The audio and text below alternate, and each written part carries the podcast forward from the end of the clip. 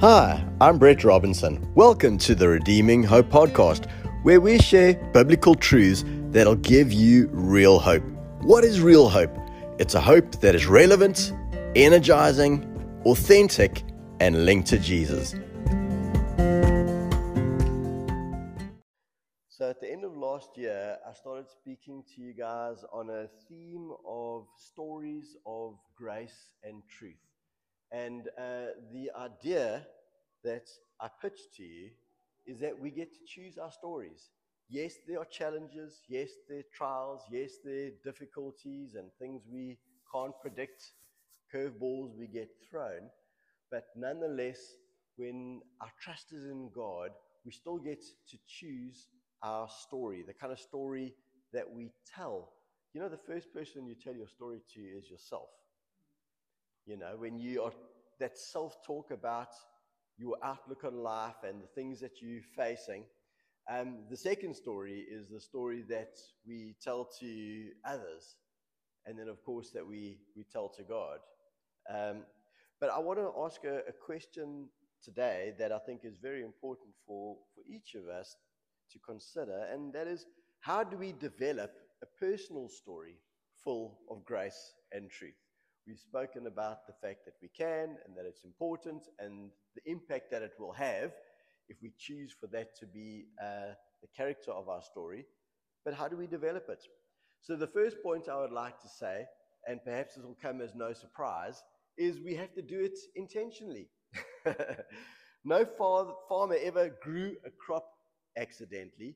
No student ever graduated accidentally. No business person ever grew a business accidentally.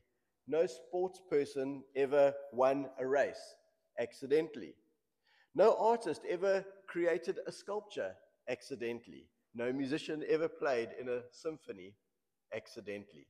So then, why would you and I rely on faith accidents to succeed in life? Um, a person who relies on chance may get lucky occasionally, but as we know, even a broken clock is right twice a day. Wilson uh, Mizner said, The only thing sure about luck is that it will change. So, why trust something in, as important as our lives and as our spiritual development to blind luck? In fact, God has given us a better, far more reliable option His blessing. And you know that blessing is not accidental, it's intentional. A person with a, a, good heart who forges a plan based on wise counsel and then sets about diligently working the plan will be blessed. A famous quote by the golfer Gary Player is It's amazing, the harder I work, the luckier I get. Well, we know that his success had nothing to do with luck and had a whole lot to do with him developing his story through hard work and applying himself and having a vision for his life, being focused on that. And the blessing comes when we apply ourselves because when we tap into what God has given us, our time, talents, abilities, and we combine those with a well thought out plan and hard work, then God's blessing starts to work for us. God's blessing is actually far more, far greater, far more expansive than a simple occasion. We can think of God's blessing, well, He did that for me, He did that for so and so, He did that for so and so. I can read in the Bible, He did this at this time for that person. But in Genesis, with Abraham, through Jesus, we discover that the blessing is actually multi generational, multicultural, and cross continental. Does that get you excited? God's blessing is as a result of God's systems. Why? Because the theme of what we're speaking about is God's blessing is not accidental. So, God too has a well developed plan for us to tap into and cooperate with Him in order to walk in his blessing.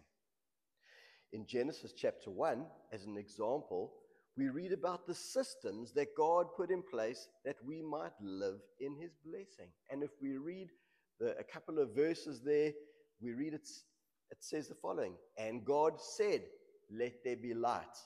And there was. Let there be an expanse between the waters called sky. And it was so. Let the waters under the sky be gathered together.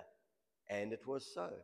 And so on and so on until creation was ready for him to create mankind and put him there too. But what did God do? Well, he started by creating order out of the chaos. And his order created the perfect environment for his blessing. And there's a lesson in that for us as well. When we choose to yield our hearts and lives to Jesus and commit to walking in his ways, his truth brings order into our lives and we set the stage for true and lasting transformation. Have you ever found that you've gone around the same loop again and again in your life around a certain challenge or test or trial or character issue? And maybe someone's spoken to you about it. Maybe you've even pep talked yourself about it. Can't believe I'm facing this again. Moses and the Israelites did that in the desert, didn't they? They went around and around for 40 years when God wanted to take them straight through. See, the lesson for us is that when we allow God's truth into our hearts and minds, and we begin to not just listen, but to cooperate and to be obedient to Him, God brings order into the chaos, which sets the stage for transformation, which is what we all want. A quote by J.K. Rowling um, she said, It is our choices that show what we truly are, far more than our abilities. You see, we get to choose. Did you know that God's systems will always replace chaos with order? When we walk in God's ways, then He sets our feet upon a rock and He makes our footsteps firm. It starts with Him rescuing us, with Him redeeming us, but then He wants us to choose His ways, to choose His truth, so that we can continue to grow and walk in ever increasing measures of His blessing in our lives. And God showed us, even in Genesis 1, how to continue to walk in His blessing. In Genesis 1, verse 27 and 28, it says the following God blessed them and said to them, Be fruitful and increase in number, fill the earth and subdue it. Rule over the fish of the sea and the birds of the sky and over every living thing that moves on the ground. I'd like to draw your attention to two words there. He said, um, Fill the earth and subdue it. And then he said, Rule over. Now, let's examine that for a moment because we might just have a bit of a Jurassic viewpoint. And, you know, well, God is saying, don't get eaten, you know, try and escape from. Uh, maybe do a bit of farming. but where's the lesson in all this for us? Well, to subdue and rule over in a godly way, I believe, is the following it means to bring order in a way that honors God, his values, and his people. And the evidence of that in our lives is that we have inner peace, we live a fulfilled and meaningful life, and we add value to nature, to our environment, and to those around us. That's what it means in a godly sense to subdue and rule over. To rule over can easily be misconstrued or misunderstood because mankind has also abused rule in so much of history. So I think it's worth saying what it doesn't mean.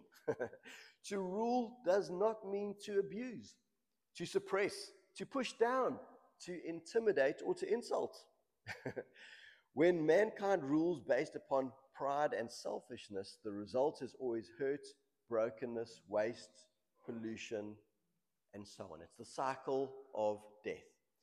But when we rule and subdue with the heart of God, it always brings peace it always brings order, it always brings blessing. Who would like to have peace, order, and blessing in your life in 2023? I'd like some of that. Amen. So let's ask the next question that I think is quite relevant. What is the level of your and my commitment to true and lasting change? You see, quality decisions are always accompanied by solid routines.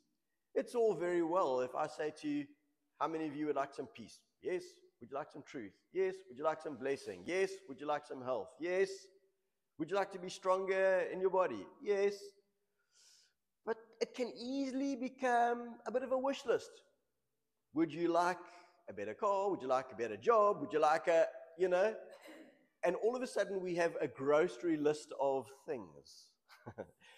but in order to achieve our goals and our objectives, we need to have quality decisions backed up by solid routines. We need to cultivate habits that align with our goals because it's our routines and our habits that take us from it being a wish list to being a reality.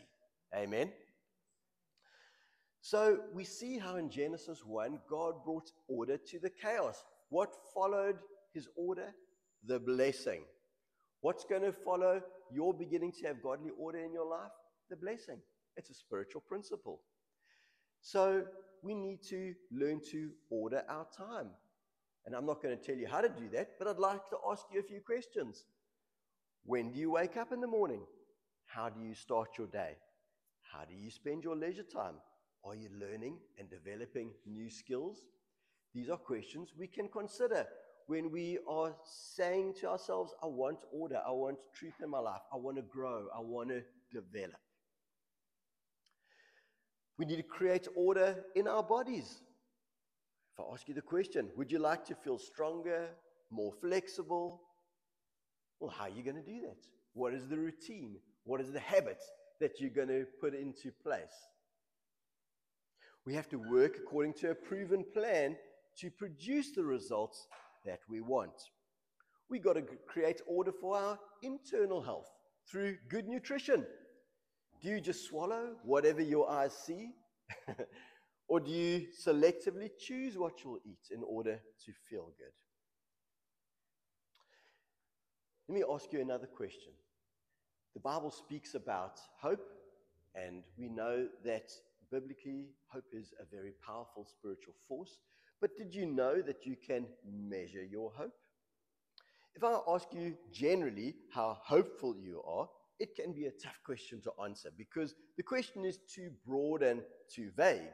However, if I ask you how hopeful you are in a specific area of your life, such as your education, your sports, your finances, your health, your marriage, well, then it becomes a whole lot more clear the level of hope that you have.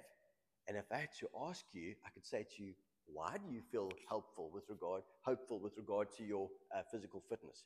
Then you might say something to me like, well, Brett, I'm very hopeful because last year I did that and it worked a bit and this didn't quite work and now I've fine tuned my plan and I'm going to do more of the things that did work and I'm going to do it more consistently and I found a buddy to do it with me to keep me accountable and I used to lift two kgs and this year I'm going to lift five kgs. And I go, okay, sounds like you've got a plan. Sounds like you've got a routine. Sounds like there's some accountability. I also feel help, hopeful for you that if you're consistent with your plan, that it's going to work and produce some results. So let's say this then. A hope that is not linked to a plan is really just a feeling linked to wishful thinking. Actually, that's just more of a want than a hope. If I said to you, Well, how hopeful are you about your physical fitness this year? And you said, No, Brett, I really want it. I really, I, I want to be fit. I want to be strong. And um, I said, Well, that, that's great. That, uh, that's, a, that's a great goal. Um, you know, why do you feel hopeful about it? No, no, I'm sure that if I apply myself, that, that I can do it. You know, I've, I've seen other people do it, and, and I reckon if they can, I probably can too. I'd probably say something like, Yeah, I, I think you could, but what are you going to do? No, no, I haven't thought about that yet, but I'm very hopeful. well, I don't have as much hope because I can hear there's not much substance to the plan. There's not many details. There's not much of a timeline. So, real hope is always linked to a real plan. The life changing spiritual force of hope that God gives us is described in Ephesians, uh, sorry, uh, not Ephesians, Hebrews chapter 6 and verse 18 and 19. Let's read that together. It says this God did this so that by two unchangeable things in which it is impossible for God to lie, we who have fled to take hold of the hope set before us may be greatly encouraged. We have this hope as an anchor for the soul, firm and secure. It enters the inner sanctuary behind the curtain. So, I would like to suggest to you that you can't really unlink hope from a plan. Hope and a plan go hand in hand. And I would go as far as to say that we can even substitute the word hope in the Bible for a plan. Whose plan? Well, God's plan, of course, it's His plan. But let's read it again and say, We who have fled to take hold of the plan set before us may be greatly encouraged. We have this plan as an anchor for the soul, firm and secure. It enters the inner sanctuary behind the curtain. Well, then all of a sudden you get curious and go, Well, what is that plan? If I'm going to take hold of the plan, what is it? And that's a good thing. Curiosity gets you asking questions. Curiosity demands details. Well, I'd like to know some details about that plan if I'm going to take hold of it. And that's a very good thing. The more details we know, the more easily we are able to take hold of it and to follow through with it. And I think this is kind of natural. Some of you may be runners, some of you maybe not. Let's just use it as an example just to illustrate the point. If I said to you, hey, are you excited about getting fit this year? And you said, yeah, no, I'm, I'm really excited about that. I'd love to do it. And I said, how do you feel about running as a way of getting fit? And you were like, yeah, yeah, no, I'm, I'm up for some running. It sounds good to me. And I said, well, I'd like to run. How would you like to run together? And you said, oh, that sounds good. Let's go. And I said, okay, cool. See you on the road during the week. Uh, you might go, okay, um, there's a whole lot of time during the week, and you know, without a better plan, I'm not sure I'm going to see you because I'm busy and I've got other things I'm doing. And I said, okay, okay, you know, uh, I want you to leave it loose and, you know, give us options, but fine, okay, I'll see you Monday, Wednesday, and Friday on the road. Then you might say, okay, uh, I know what day you want to meet me, but when do you want to meet me? No, no, no, don't worry about it. We know what day. If we're both out on the road on the same day, we'll probably see each other. I think you'd probably go if you were a sane person. Listen, Brett, I've got a lot happening Monday, Wednesday, and Friday. I need to know what time of the day and where are we going to meet.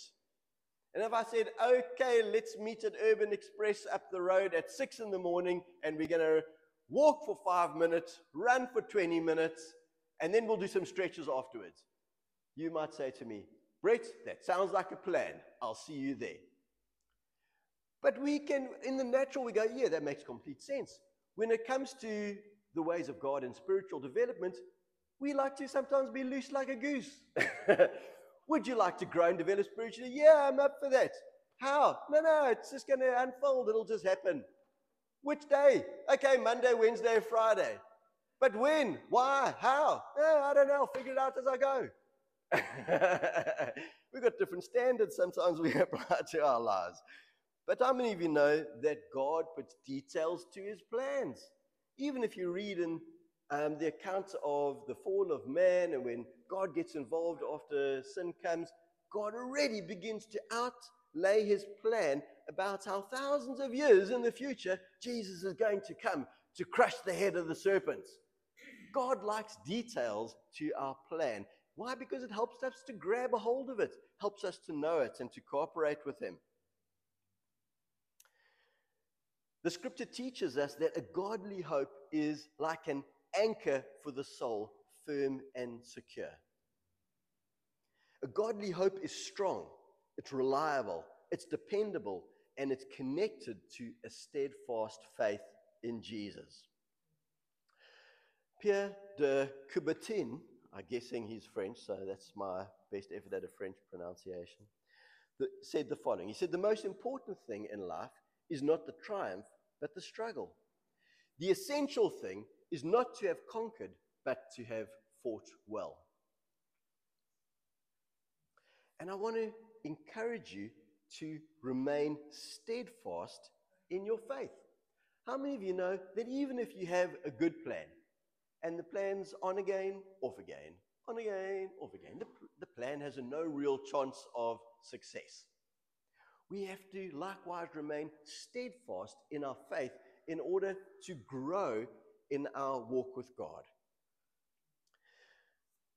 Let me ask the next question What connects our hope to heaven? Well, I believe that it's linked. And we can take that from the scripture because it says, We have fled to take hold of. Our taking hold links us with God's plan. So, hope is linked to the truth of God's word. It's linked to his promises. It's linked to his covenant. What is the link? The link is we have taken hold of those things.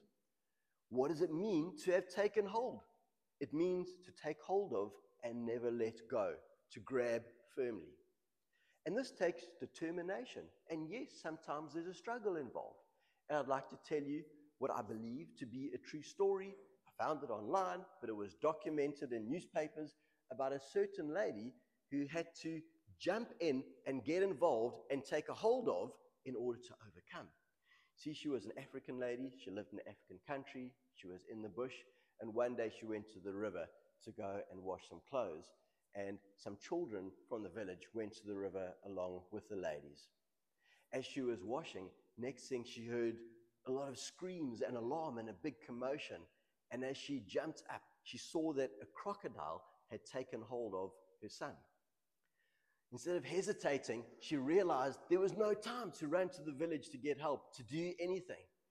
Without hesitating, she ran up and jumped off the bank of the river onto the head of the crocodile that held her son and took her thumbs and stuck her thumbs and jammed them into the eyes of the crocodile. There was a struggle that went on. You know what the crocodile did? It didn't like having its eyes jammed with her thumbs and it let go. And she grabbed her son and he escaped and he survived. We got to take a hold of the things of God. Sometimes a, there's a struggle. Sometimes it may not be easy.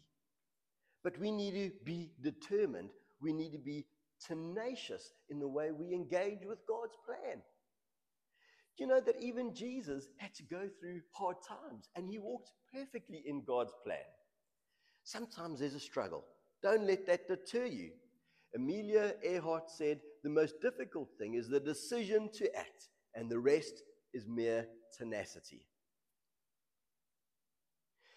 Do you know that there's evidence when we are engaged with God, when we've taken hold of the hope, taken hold of the plan that He has given us? What is the evidence that our faith has taken hold of the promise of God?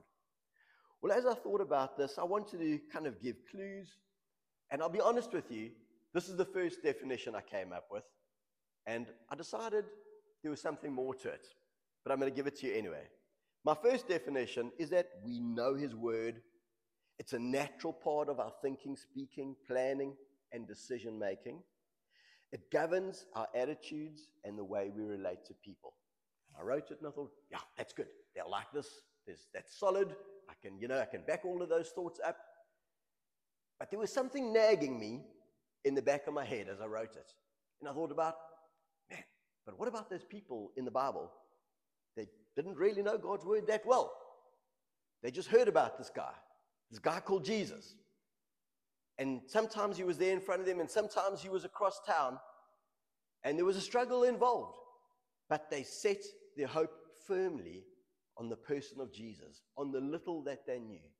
And even the little that they knew, well, there's some great stories to be told in the Gospels and throughout the Bible of people just like that. So here's my second definition of people who have taken hold and the evidence that they've taken hold. There's a determination to find Jesus, to meet him, to connect with him, and to know him in a real and meaningful way. Above all, through the struggles, the difficulties, the confusion, and the victories, both big and small, there is a tenacity to hold on to Jesus no matter what. And I think if we merge the first and two definitions together, we can begin to see an overall picture of what it looks like to have taken hold of that hope. How do we develop the kind of hope that transforms lives? And we're going to end on this last thought. Two words. We learn. We learn to follow Jesus. We learn to know his word. We learn to plan. We learn to focus, to persevere, and never give up. A man named James Clear said the following He said, The most powerful force in the universe is compound interest. And the most powerful force in personal development is compound learning. What you learn today, you will apply tomorrow. What you learn this week, you will apply next week. What you learn this month, you will apply next month. And what you learn this year, you guessed it, you will apply next year. Your learning compounds just like your interest. And friends, when we look to Jesus and set our hearts and minds to daily learn from Him, and we apply what we learn, we create the launching pad for true and lasting transformation. So, the question that we asked at the beginning of our chat was how do we develop a personal story full of grace and truth? So, hopefully, some of the lessons that we've learned today allow you to take a hold of, yes, the hope, but to take a hold of what? The plan. God's got a plan for our lives, a good plan, a plan that He says in Jeremiah 29 will prosper us and give us a hope and a future. Amen.